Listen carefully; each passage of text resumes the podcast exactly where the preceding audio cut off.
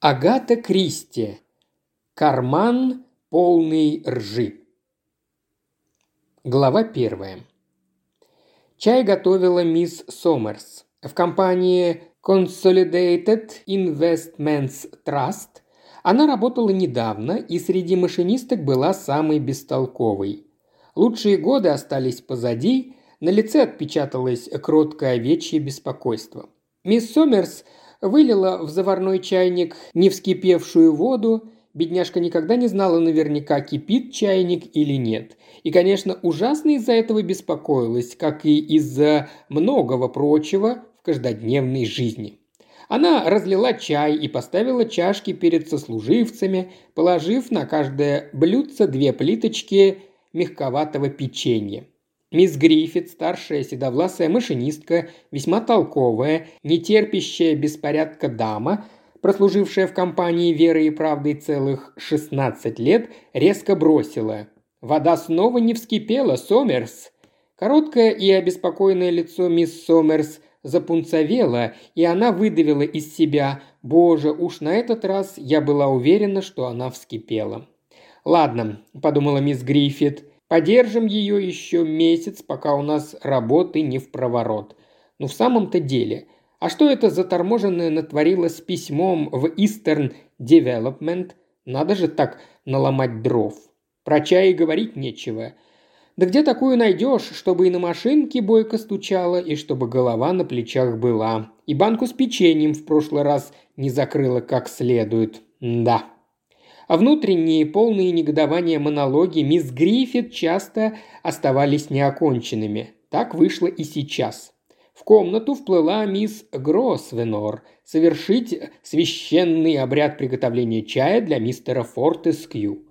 Мистеру Фортескью чай заваривали по-особому. Он пил его из особой фарфоровой посуды и заедал особым печеньем. Только чайник и вода из-под крана были те же.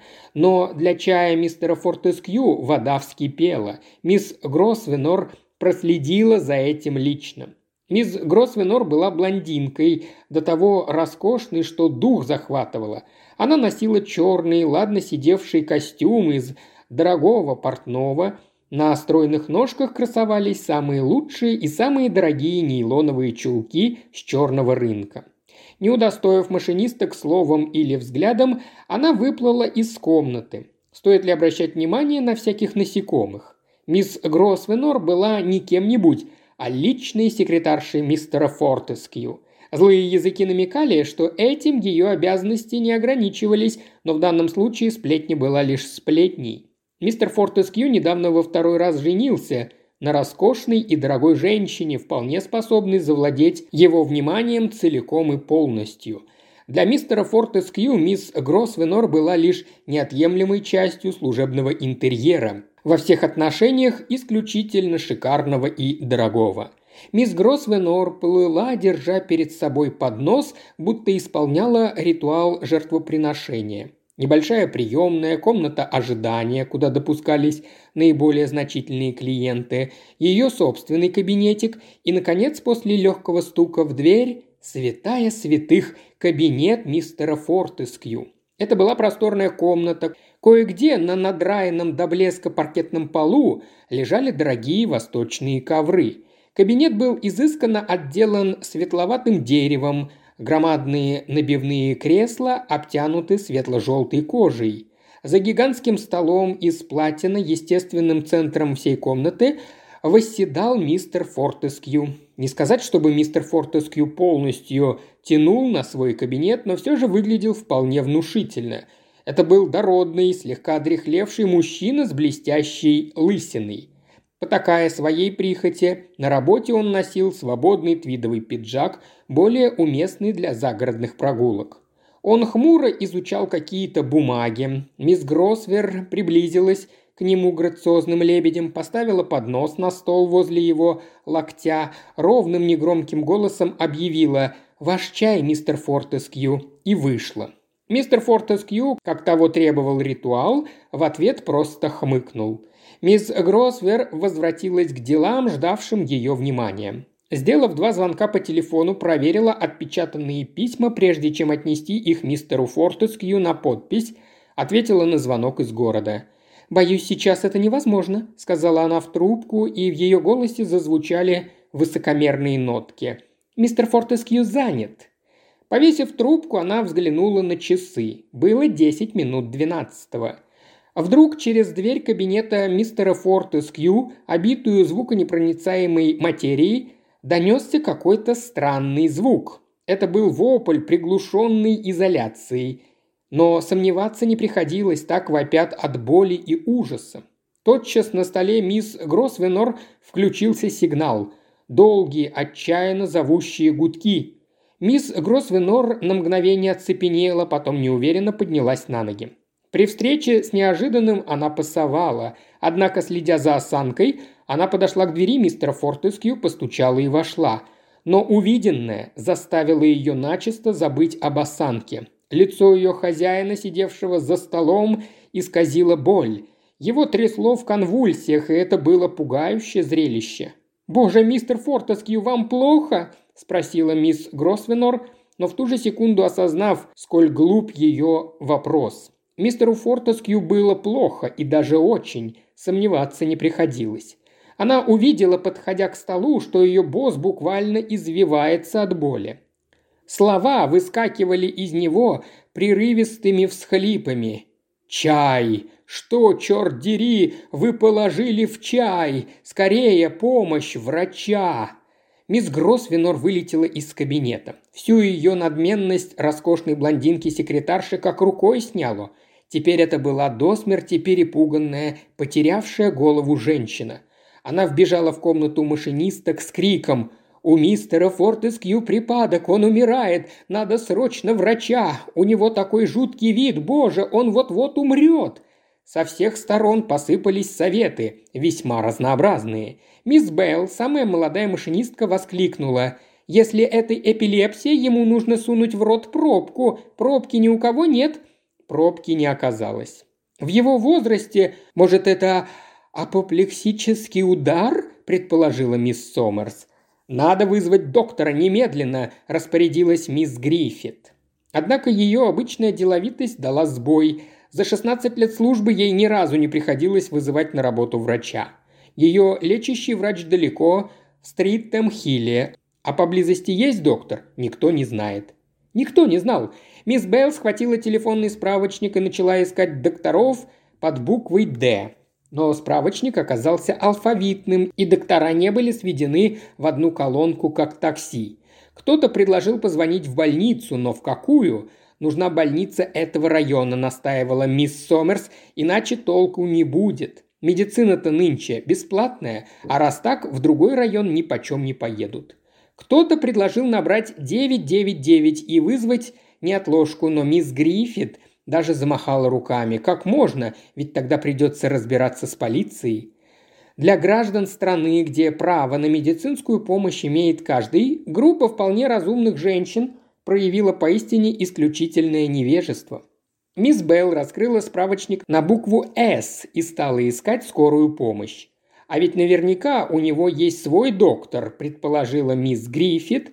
Не может у него не быть доктора. Кто-то бросился за справочником личных телефонов.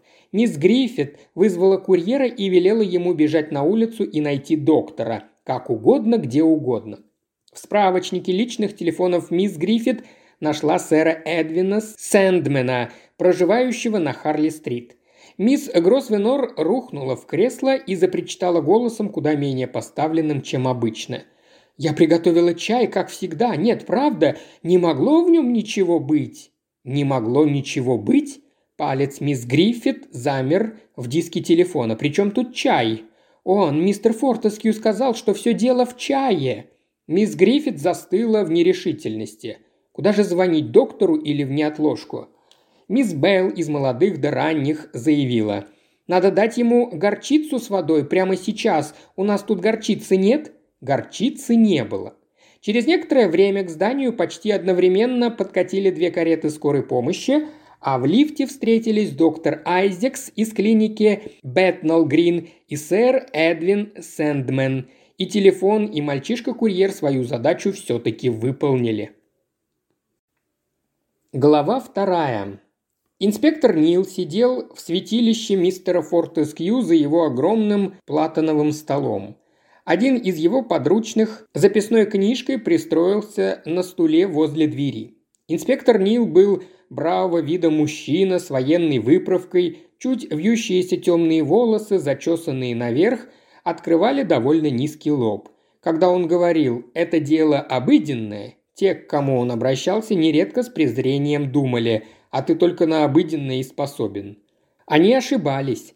Да, внешность Нила не давала особой пищи для фантазии, но сам он был вдохновенный фантазер, и один из его методов расследования сводился вот к чему. Он выдвигал какую-нибудь диковинную версию и тут же примерял ее к человеку, которого в данный момент допрашивал. Он немедля и безошибочно определил, краткий и точный отчет о происшедшем ему даст мисс Гриффит. И действительно, заведя его в кабинет босса, она блестяще изложила утренние события. Когда она вышла, инспектор Нил выдвинул три отдельные весьма неординарные причины, по которым преданная машинистка могла бы подсыпать яд в утренний чай своего хозяина, и все их отверг как маловероятные. Во-первых, мисс Гриффит не похожа на отравительницу. Во-вторых, она не влюблена в своего босса. В-третьих, психической неуравновешенности как будто не наблюдается. В-четвертых, она не из тех женщин, которые держат камень за пазухой. Таким образом, мисс Гриффит можно использовать лишь как источник достоверной информации. Инспектор Нил посмотрел на телефон. В любую минуту могли позвонить из больницы Сент-Джудс – Конечно, не исключено, что внезапная болезнь мистера Фортескью была вызвана естественными причинами, но доктор Айзекс из клиники Бэтнал Грин придерживался другого мнения, ровно как и сэр Эдвин Сэндмен с Харли-стрит. Инспектор Нил нажал кнопку вызова, удобно встроенную в стол рядом с его левой рукой, и попросил зайти к нему личную секретаршу мистера Фортескью. Мисс Гросвенор – Отчасти удалось восстановить свою горделивую осанку, но лишь отчасти. Она вошла испуганная, лебединого скольжения не было и в помине, и сразу же агрессивно заявила «Я этого не делала». «Правда?» – пробурчал инспектор Нил, как бы между прочим. Он указал ей на кресло, в которое мисс Гроссвенор всегда садилась с блокнотом в руках, когда мистер Фортескью вызывал ее для диктовки – она неохотно села и встревоженным взглядом окинула инспектора Нила. Инспектор Нил, тотчас давший волю своей фантазии, соблазн, шантаж, платиновая блондинка перед судом присяжных и так далее, вселял спокойствие и выглядел слегка глуповатым. «С чаем ничего не было», – сходу вступила мисс Гросвенор, – «и быть не могло. «Понятно», – сказал инспектор Нил. «Будьте любезны, ваша фамилия и адрес». «Гросвенор, Айрин Гросвенор». «Как именно пишется фамилия?» «Как площадь». «Адрес?» «Ришмур Роуд, 14, Масвелл Хилл». Инспектор Нил с удовлетворенным видом кивнул. «Соблазн отпадает», – сказал он себе, – «как и любовное гнездышко. Респектабельный дом, живет с родителями, шантаж тоже ни при чем». Очередной набор умозрительных теорий в корзину. «Значит, чай готовили вы?» – любезным тоном спросил он. «Да, так вышло. То есть это вообще моя обязанность». Не спеша инспектор Нил выудил из нее весь ритуал утреннего чая мистера Фортескью. Чашку, блюдце и заварной чайник уже запаковали и отправили в соответствующий отдел на анализ. Теперь инспектор Нил выяснил, что к чашке, блюдцу и заварному чайнику – прикасалась Айрин Гросвенор и только она. Воду в чайник, которым пользовались все сотрудники, из-под крана наливала опять же мисс Гросвенор. А сам чай Мистер Фортескью пьет свой чай, особый, китайский. Он стоит на полке в моей комнате за этой дверью. Инспектор Нил кивнул, спросил насчет сахара и выяснил, что сахар мистер Фортескью в чай никогда не кладет. Зазвонил телефон. Инспектор Нил взял трубку, выражение его лица слегка изменилось. «Сент-Джудс?» Он кивнул мисс Гросвенор, давая понять, что она свободна. «Пока все, мисс Гросвенор, спасибо». Мисс Гросвенор торопливо покинула кабинет. Инспектор Нил внимательно вслушивался в звуки писклявого и бесстрастного голоса, летевшего по проводам из больницы Сент-Джудс.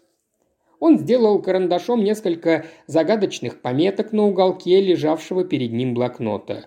«Умер пять минут назад?» – переспросил он. И тут же скосил глаза на часы. Записал «12.43». Бесстрастный голос сообщил, что с инспектором Нилом желает говорить сам доктор Бернсдорф. «Хорошо», – согласился инспектор Нил, – «давайте его сюда». Слегка шокировав владелицу голоса такой беспардонностью, ибо она произнесла имя доктора с явным почтением. Послышались какие-то щелчки, гудки, невнятные голоса где-то вдалеке. Инспектор Нил терпеливо ждал. Потом, безо всякого предупреждения, его оглушил густой бас. Он даже отодвинул трубку от уха. «Привет, Нил, старый стервятник. Опять со своими трупами?» Инспектор Нил и профессор Бернсдорф познакомились примерно год назад. Велось дело об отравлении, и с тех пор изредка перезванивались и встречались. «Что, док, наш человек умер?» «Да, когда его привезли сюда, было уже поздно. А причина смерти, само собой, будет вскрытие. Вообще случай довольно интересный. Я даже рад, что мне придется им заниматься». Профессиональный задор в богатом обертонами голосе Бернсдорфа сказал инспектору Нилу, по крайней мере, об одном. «Ты считаешь, что смерть не была естественной?» – сухо констатировал он. «Какая там к чертям собачьим естественная?» – экспансивно прогремел доктор Бернсдорф. «Пока это, сам понимаешь, неофициально», – с запоздалой осторожностью добавил он. «А понимаю, понимаю, само собой. Его отравили?» «Несомненно. Мало того, только это неофициально, строго между нами. Готов побожиться, что знаю, чем именно. В самом деле?» «Токсином, сын мой, токсином!» «Токсин! Первый раз слышу!» Не сомневаюсь, совершенно необычный яд, восхитительно необычный. Я бы и сам ни почем его не распознал, но с месяц назад у меня был похожий случай. Ребятишки играли в дочки матери, так вот, они сорвали с тисового дерева ягоды и положили их в чай. И тут это же ягоды тисового дерева, ягоды или листья, очень ядовитые. Токсин – это, разумеется, алкалоид – Э, что-то не помню, чтобы его применяли намеренно. Весьма интересный и необычный случай. Ведь все травят друг друга гербицидами. Эти гербициды у меня уже в печенках сидят. А токсин – это просто конфетка. Я, конечно, могу и ошибаться, и ты, ради бога, на меня пока не ссылайся, но сдается, что я прав. Да и тебе, небось, такое дело интересно, все-таки что-то новенькое. Все поют и веселятся, да, кроме жертвы. «Увы, несчастному не повезло», – согласился доктор Бернсдорф без особого огорчения в голосе. «Сыграл в ящик». «Он перед смертью что-нибудь сказал?» «Один из твоих людей сидел около него с блокнотом. Он все записал слово в слово. А тот что-то бормотал насчет чая, будто ему на работе что-то подсыпали в чай, но это, конечно, бред». «Почему бред?» – резко спросил инспектор Нил, чье воображение уже нарисовало такую картину – Роскошная мисс Гросвенор подкладывает ягоды тисового дерева в заварной чайник, но он отмел эту версию как несостоятельную. Потому что этот яд не мог сработать так быстро. Симптомы проявились сразу, едва он выпил чай, верно? Свидетели говорят, что так. Ядов, которые действуют мгновенно, почти нет, за исключением цианидов, разумеется, да, пожалуй, еще чистого никотина. А цианид и никотин тут явно ни при чем? Мой дорогой друг, он бы умер еще до приезда скорой помощи. Нет, то и другое исключено. Я было заподозрил стрихнин, но тогда откуда конвульсия? Короче, готов поставить на кон свою репутацию. Неофициально, конечно. Это токсин. А он через сколько времени начинает действовать? По-всякому. Через час, два или даже три. Покойник, видимо, был большой любитель поесть. Если он плотно позавтракал, действие яда могло замедлиться. «Завтрак», – задумчиво произнес инспектор Нил. «А что, вполне может быть». «Завтрак с Борджия!» Доктор Бернсдов весело рассмеялся. «Ладно, дружище, удачной охоты». «Спасибо, доктор. Соедини меня, пожалуйста, с моим сержантом». Опять послышались какие-то щелчки – Гудки, невнятные голоса вдалеке. Потом трубка наполнилась тяжелым прерывистым дыханием. Так бывало всегда, когда сержант Хей собирался заговорить. «Сэр!» – раздался его встревоженный голос. «Сэр!» Нил слушает. Умерший сказал перед смертью что-нибудь важное? Сказал, что все дело в чае, который он выпил в своем кабинете, но врач говорит, что это мне известно. Еще что-нибудь? Нет, сэр. Правда, кое-что мне показалось странным. На нем был костюм. Я проверил карманы. Все, что у всех. Платок, ключи, мелочь, бумажник. Ну и вот это чудная находка. Правом кармане пиджака там была крупа. Крупа? Да, сэр. Что значит крупа? Сухие полуфабрикаты, завтрак фермера, уйти факс или зерна пшеницы, ячменя? «Именно, сэр, зерна. Мне показалось, что это рожь. Довольно много». «Понял. Странно. Может, это образцы в связи с какой-нибудь торговой сделкой?» «Совершенно верно, сэр, но я решил лучше вам показать». «Правильно, Хей». Несколько мгновений инспектор Нил, положив трубку, смотрел прямо перед собой. Его привыкший к порядку мозг переходил ко второй фазе расследования – до сих пор отравление лишь подозревалось, теперь же факт отравления был налицо. Профессор Бернсдорф, хоть и говорил неофициально, но в таких делах на его слова можно положиться. Рекса Фортескью отравили, и яд ему, скорее всего, дали за 2-3 часа до появления симптомов. Выходят, сослуживцы умершего к смерти своего босса, судя по всему, не причастны. Нил поднялся и вышел из кабинета. Сотрудницы пытались работать, но пишущие машинки стрекотали далеко не с самой высокой скоростью. «Мисс Гриффит, можно вас еще на минутку?» «Конечно, мистер Нил. Ничего, если я отпущу девушек пообедать. Время перерыва давно прошло. Или вам удобнее, чтобы они перекусили здесь? Тогда мы что-нибудь закажем. Нет, пусть идут обедать, но потом они должны вернуться. Разумеется. Мисс Гриффит последовала за Нилом в кабинет босса, села и приняла свойственный ей сосредоточенный и деловой вид.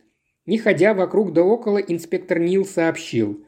«Мне только что звонили из больницы Сент-Джудс. В 12.43 мистер Фортескью скончался». Мисс Гриффит и бровью не повела, просто покачала головой. «Я подозревала, что он сильно болен», — сказала она. «Надо же», — подумал Нил, ничуть не расстроилась. «А будьте любезны, расскажите о его семье, домашних. Пожалуйста, я уже пыталась связаться с миссис Фортескью, но, видимо, она уехала играть в гольф. До вечера ее дома не будет. На какой площадке она играет, точно неизвестно». Как бы объясняя, она добавила. «Они живут в Бейдон-Хит, а вокруг него есть три отличные площадки для гольфа». Инспектор Нил кивнул. В Бейдон-Хит жила почти сплошь городская знать. Он отстоял от Лондона всего на 20 миль, связь по железной дороге была бесперебойной, да и машиной добраться относительно легко, даже в часы пик. Будьте любезны, точный адрес и номер телефона. Бейдон-Хит 3400. Дом называется Тисовая хижина. Как? Вопрос сорвался с губ помимо воли инспектора Нила – «Вы сказали тисовая хижина?» «Да». В глазах мисс Гриффит мелькнуло легкое любопытство, но инспектор Нил уже взял себя в руки. «Пожалуйста, поподробнее о его семье, если можно».